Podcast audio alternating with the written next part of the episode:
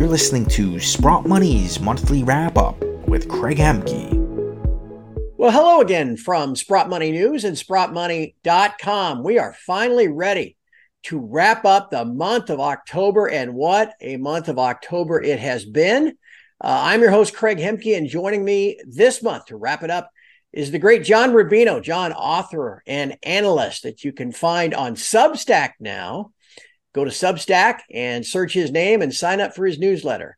Uh, always great information from a grizzled veteran, right, John? Oh, great to be on. Thanks. Uh, thanks for having me, Craig. Hey, uh, look, before we get started, just a reminder, everybody, uh, this is great content comes to you all month long from Sprott Money. We're wrapping up to October. That means as soon as November the 1st, you get holiday music on the radio, jingle bell, silent night, all that stuff. And by the middle of November, you get the Sprott Money holiday sale, the biggest bullion sale of the year at Sprott Money. So keep your eyes open for that. That's going to start in about two weeks. Um, John, you do a great job of keeping your eyes open. I mentioned this Substack of yours. Uh, tell everybody where they can find that if they're interested in following you what's that? Rubino.substack.com and uh, and mostly in that newsletter i focus on actionable stuff. In other words we we basically know that there's some kind of a crisis coming but what do we do about it? So which gold and silver and uranium stocks do you want to own? How do you uh, prep with the rest of your life to be prepared for uh, some kind of a big crisis? So so far so good. It's a fun community to be part of well, and, and again, you do great work, and uh, people, you know, I've known you for years. I'm sure about everybody in the precious metal space is familiar with your work. So again, just Rubino at Substack.com. R- Rubino dot dot Substack. See, yeah. got to remind me of these things, John. All right, hey, let's dive in. We are recording this here on Halloween, last day of the month of October, and what a month it has been. Uh, we wrapped up September with a reaction to the September FOMC meeting. Gold went down 10 out of 11 days to start October, and it was it was not much fun. And now here we are at the end of the month, and gold's on a uh, about a 10 day winning streak. Uh, John, as you look over everything that has happened here in uh, October, how would you summarize it for everyone? Well, nice little comeback for gold, and and a smaller but still real comeback for silver. So, uh, the question is, why did that happen? You know, and I I think it could be in part because of geopolitical turmoil right now. You know, the Middle East is now burning um, to, to, be added to the Ukrainian war and everything, and that's um, that's enough to spook the markets. I think you know when when the world is that unstable um, precious metals are a good place to hide out. So that could be part of it. And the other part is that um, uh, it's seasonal time for gold and silver again. Towards the end of the year, um, Asians who have their weddings in the spring, uh, they start buying gold to make into jewelry for wedding presents. And that usually gives the gold price a little bit of a tailwind in later in the year and very early in the next year. So that could be starting too. So there's there's no way to know exactly why it's happening, but I'll take it. You know, gold was over two thousand dollars an ounce um, at the open this morning. It's off a little bit today, but uh, but just generally, it's nice to see it up um, with, with, that new handle at two thousand. And I think. Um, it, it could be that in the not too distant future, 2000 becomes the floor instead of the ceiling for gold and then we're off to the races. How important do you think that is psychologically, John? We've been up here, banged around a few times. Um, does that impact a lot of gold investors, even maybe uh, more like Eastern gold investors, to see a, a two on the dollar price number? Well, uh, for a lot of the buyers in the East, they they like to buy when it's lower. So I think it may may affect them, but negatively.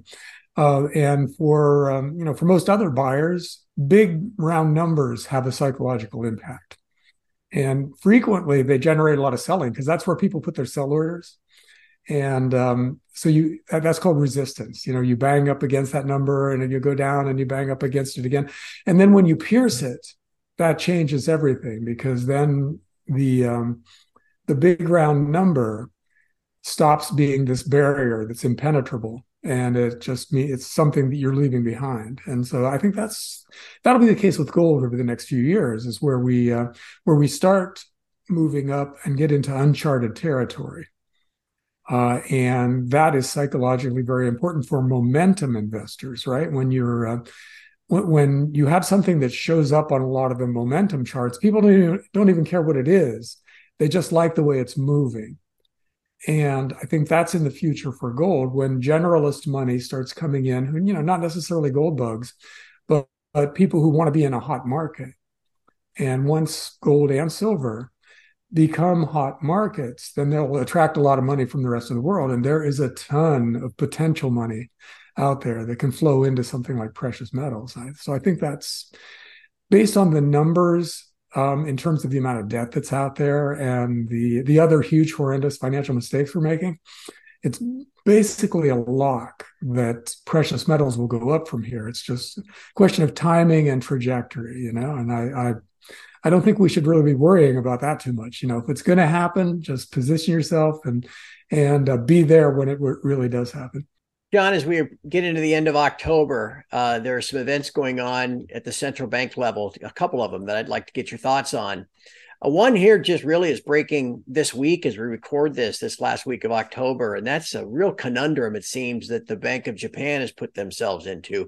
You've been writing about the demise of uh, fiat currencies for quite a while. You wrote a great book back about 10 years ago with James Turk about the money bubble. And the Bank of Japan has really like I said, put themselves in kind of a tight spot. Uh, and we're seeing that play out here in late October. What do you make of this? Their, their policies going forward with yield curve control, and how might uh, issues with the yen impact global liquidity? Well, you know, gold bugs and other sound money people have been saying for years that the fiat currency countries would eventually find themselves in a box where they've borrowed so much money um, that their their currency starts to fall while their interest rates go up and they can't fix those two problems simultaneously. And japan is the first one to find itself there. They are in that box right now. The yen is tanking and japanese interest rates are soaring but um, if they try to fix the yen with higher interest rates um, that will send their interest costs through the roof and it'll bankrupt the government but if they try to um, lower interest rates to lower their interest costs, that'll send the, the yen off of the table. It'll just tank from here and they'll have a currency crisis. And there's no way out of this problem because whatever they do to address one problem makes the other problem worse. Um, and that eventually leads to a gigantic financial crisis. And that's where Japan is right now. So if you want to know where we in the US are headed, we should be watching Japan because we're making all the same mistakes. We're just a little behind Japan in terms of government debt.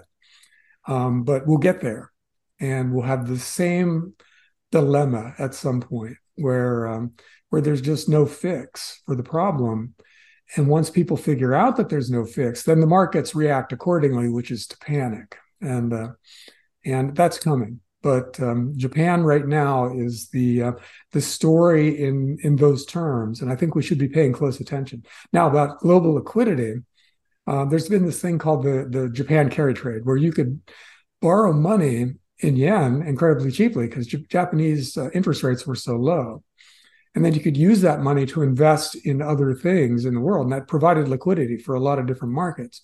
Well, if, if Japanese interest rates are going to go up to levels that approach those of other countries, then that carry trade goes away. And it's not clear what replaces it. So that's another reason to be watching Japan. Uh, the other central bank development is this ongoing buying of uh, gold by central banks, not so much the Western central banks, uh, maybe we'll call them the G7 central banks. Uh, and, and, everyone knows Canada doesn't even own an ounce of gold uh, at the central bank level.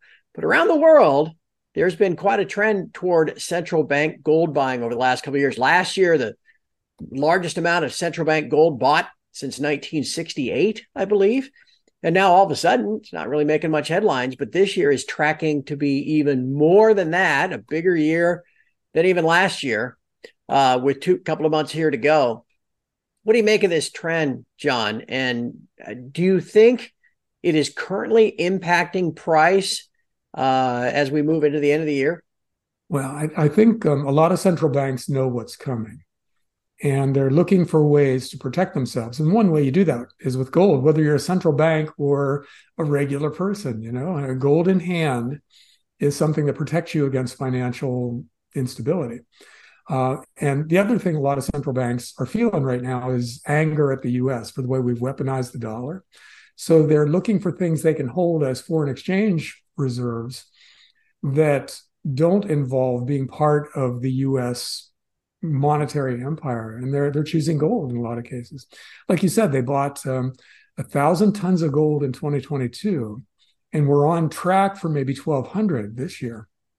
Those are really big numbers in terms of the amount of gold that's produced by the world's gold mines. Um, you know, it's maybe 3,000 tons a year, right? Coming out of the world's gold mines. Um, and so central banks are, are soaking up one third of that. That doesn't leave as much as usual for the other buyers. So, yeah. in general, that should be pushing prices up.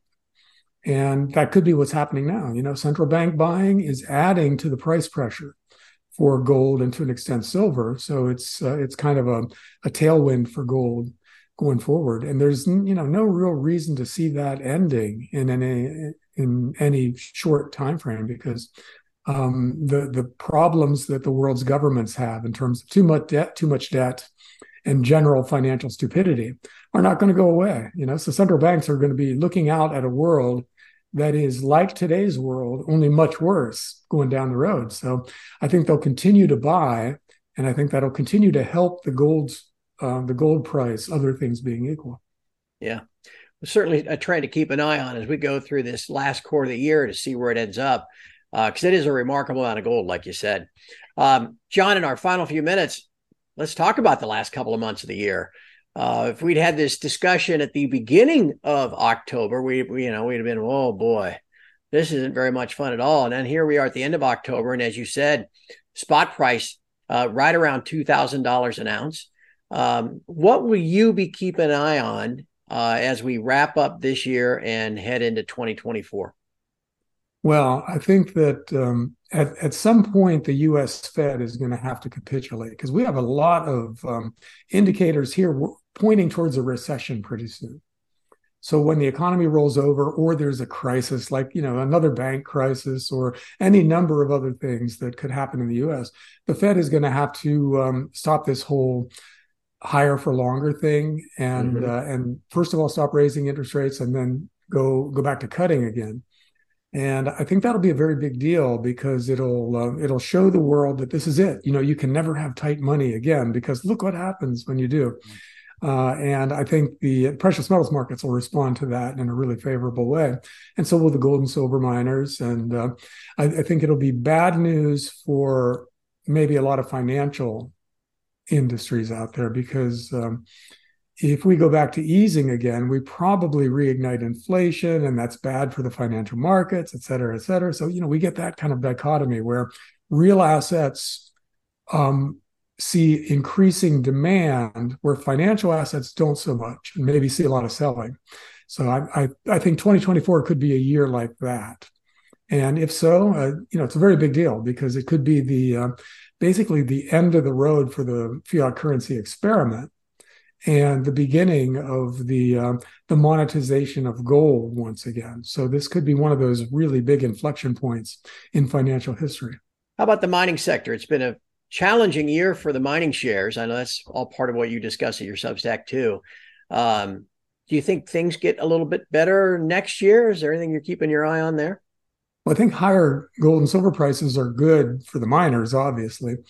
Um, but you know, when I'm watching today, uh, in particular, I'm writing something on Substack about it. Is what happened to Franco Nevada, mm. which um, was arguably the biggest, safest investment in the gold industry because it's a it's a royalty slash streaming company, which is the best business model in precious metals, and it's the biggest. And uh, so I, you know, I would put that as close to risk free as anything in the precious metal space. And they just had a, a pretty serious piece of bad news. They'd invested a billion dollars in a Panamanian gold and copper mining complex, an, an incredibly big one, in the expectation of uh, you know four or five, um, well, well, a, a, very big gold equivalent ounce stream um, per year for a really long time, for 30 or 40 years. And the Panamanian government is making noises like it may um, just close that mine down, you know? And so the question is with, with something like um, Franco Nevada, the, you know, the stock went down on this news. So the question is, did the decrease in market cap offset the potential loss from losing that investment? And if it did, does it make it an actually, you know, a better investor uh, investment mm-hmm. today than it was a month ago because it's uh, it's more beaten down relative to its value. So um, that that's a, an intellectual challenge with a, a yeah. complex company like Franco Nevada, but um, I think it might be possible. So at some point, this becomes a buy, um, even if that mine gets closed, and and that's kind of what I'm looking for. Like where where you know if anywhere should we be buying this stock now after this bad news? And the other thing that's important about this, though, Craig, is that um, it, it, makes clear that there is no such thing as a, a risk free asset yeah. in the financial world. So even the biggest, most um, rock solid gold mining company still has a lot of risk that physical gold and silver don't have. So we shouldn't be conflating those two things. They're very different kinds of investments. And um, you know, we should basically take care of our physical holdings first. You know, buy the gold and silver coins and bars you need to form the basis of your financial life, and then start looking at um, more risky but potentially more um, more profitable gold and silver miners. I I was thinking the same thing. I mean, gosh, if the best run, it seems, uh, royalty coming, the one that just keeps going up year after year, all of a sudden it's going down as well. It's like why am I even fooling around with some of these things when I can just continue to stack physical gold and silver? And I think that's what you're saying.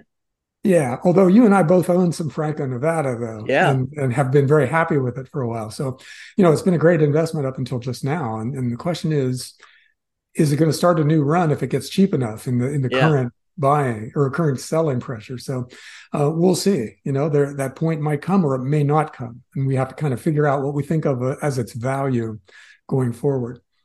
I would imagine you'll keep people posted at that Substack of yours, right? I'm going to post something on this today or tomorrow. There you go. Uh, again, Rubino, R U B I N O dot Substack dot com. That's it. All right. And the other one we're going to remember is sprottmoney.com. As John said, uh, all of this just makes a, a great argument for owning more physical gold and physical silver. In fact, I like to tell people on my side, if you've got to ask yourself if you have enough, uh, you probably don't. A great opportunity to add to that stack is coming up beginning in the middle of November, the Sprott Money Winter Holiday Sale. Uh, it's one of the biggest events they have all year long. So keep an eye on Sprott Money as we get in the middle of November for that sale. You'll find all kinds of great deals on physical bullion and even places to store it through Sprott Money as well. Uh, it's been my pleasure to speak with John Rubino uh, here in your monthly wrap up for October. It has been a busy month, but it's going to be a busy month of November as well. So look for a full slate of new content from Sprott Money over the next 30 days as we begin to wrap up 2023. Subscribe or like the Sprott Money channel, whatever uh, outlet that you're watching this or listening to this, so that you get notified as soon as new stuff is posted as volatile as things are today, you're going to want to be notified as soon as things are posted. John, thank you so much for your time. It's been great to visit with you. Thanks, Craig. Talk to you soon. And from all of us here at Sprott Money News, sprottmoney.com, thanks for watching. And again, we'll have a whole bunch of additional content for you beginning again at the 1st of November.